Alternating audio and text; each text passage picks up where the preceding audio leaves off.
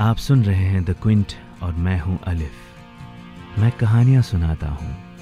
कुछ किस्से, कुछ कहानियाँ जो यादों से बुनी हैं। कुछ सपनों की कहानियाँ और कुछ अपनों की कहानियाँ। आज की कहानी का नाम है चौबीस खत।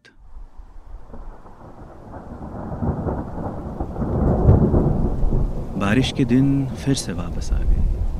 गरज, बरस, बरसात की टिप टिप और खिड़कियों के गिलास पर एक दूसरे से रेस अड़ाती बूंदे।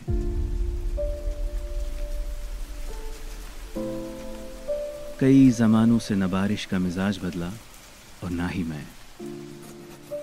बेटा, मैं ये ख़त आपको इसी तरह हर साल लिखता हूँ। इसी उम्मीद से कि कहीं से आप ये आके पढ़ लो।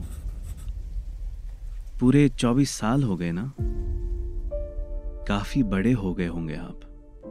काश ये उम्र रसीदा अब्बू आपको एक बार देख पाता।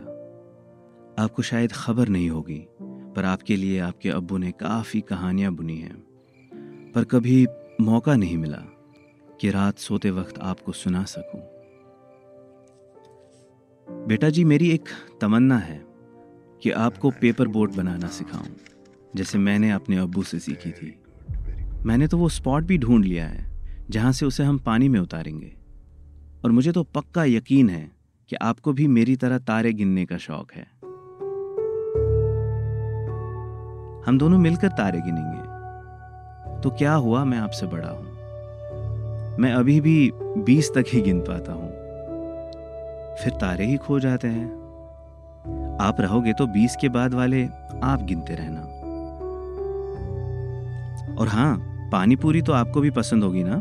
एक सूखा, एक पानी के साथ राइट तो चलो एक काम और विश लिस्ट में जोड़ते हैं। शाम को ना हर रोज छुप छुपाए, पास वाले शर्मा जी के चाट भंडार से खा लिया करेंगे। बट प्रॉमिस करो कि आप मम्मा को नहीं बताएँगे।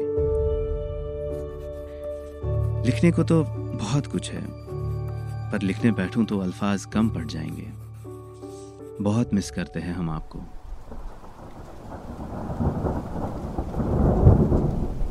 बारिश मुझे हमेशा आपके नन्हे हाथों का एहसास दिलाती है। काश कि ये चौबीस साल की दूरी चौबीस घंटों में तय हो पाती। काश कि आप मुझे एक बार, बस एक बार अब्बू कह के पुकारते। वो मेरी बाकी बची हुई उम्र गुजारने के लिए काफ़ी था। हमने तो आपके कमरे की वॉल्स भी पेंट नहीं की। अम्मी का फेवरेट कलर येलो है और मैं पर्पल पे अटका हुआ हूँ। आज तक हम डिसाइड ही नहीं कर पाए कि येलो करे या पर्पल या हो सकता है आपको कोई और कलर पसंद हो। आप एक बार आकर अपना फेवरेट कलर बता दो कि कौन सा कलर करवाना है। और अपने कमरे में आपको कौन कौन सी चीज़ें चाहिए, वो भी बता दो। सच बताऊँ तो ये सब बहाने हैं बेटा, जो मैं और आपकी अम्मी बनाते रहते हैं, ताकि आपको लेकर थोड़ा सा लड़ लें, ताकि आखिर पर आपसे हम दोनों ये पूछ सके कि बताओ हम दोनों में से आपका फेवरेट कौन है? बेटा जी, आप ये ना समझना कि आपका अब्बू कमज़ोर है। पर जज्बात के हाथों कभी कभार एक आध आँसू बह के निकल जाते हैं। मैंने सोच लिया था कि आपको कभी किसी काम के करने से नहीं रोकूँगा। आजकल की रस्में हैं ना, कि कई सारे ख्वाब अपनों के हाथों टूट जाते हैं।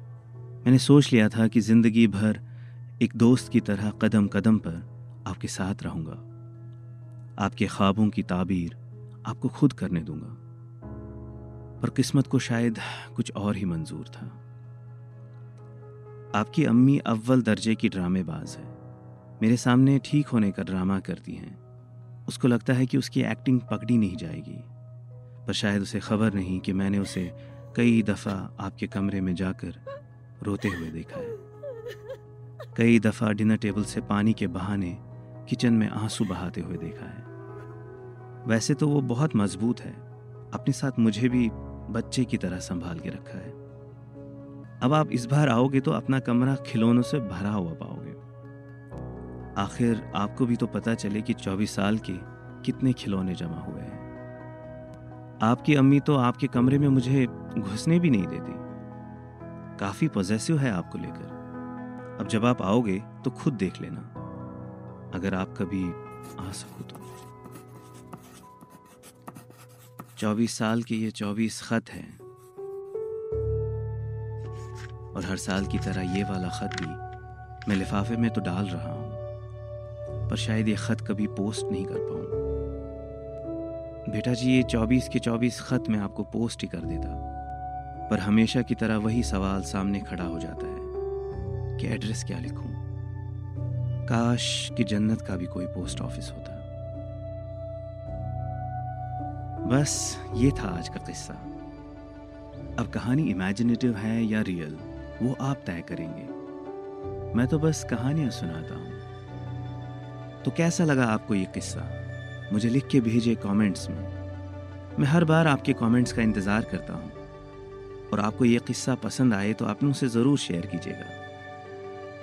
मिलता हूँ मैं आपसे अगली बार एक नई कहानी, एक नए किस्से के साथ। मेरा इंतज़ार कीजिएगा।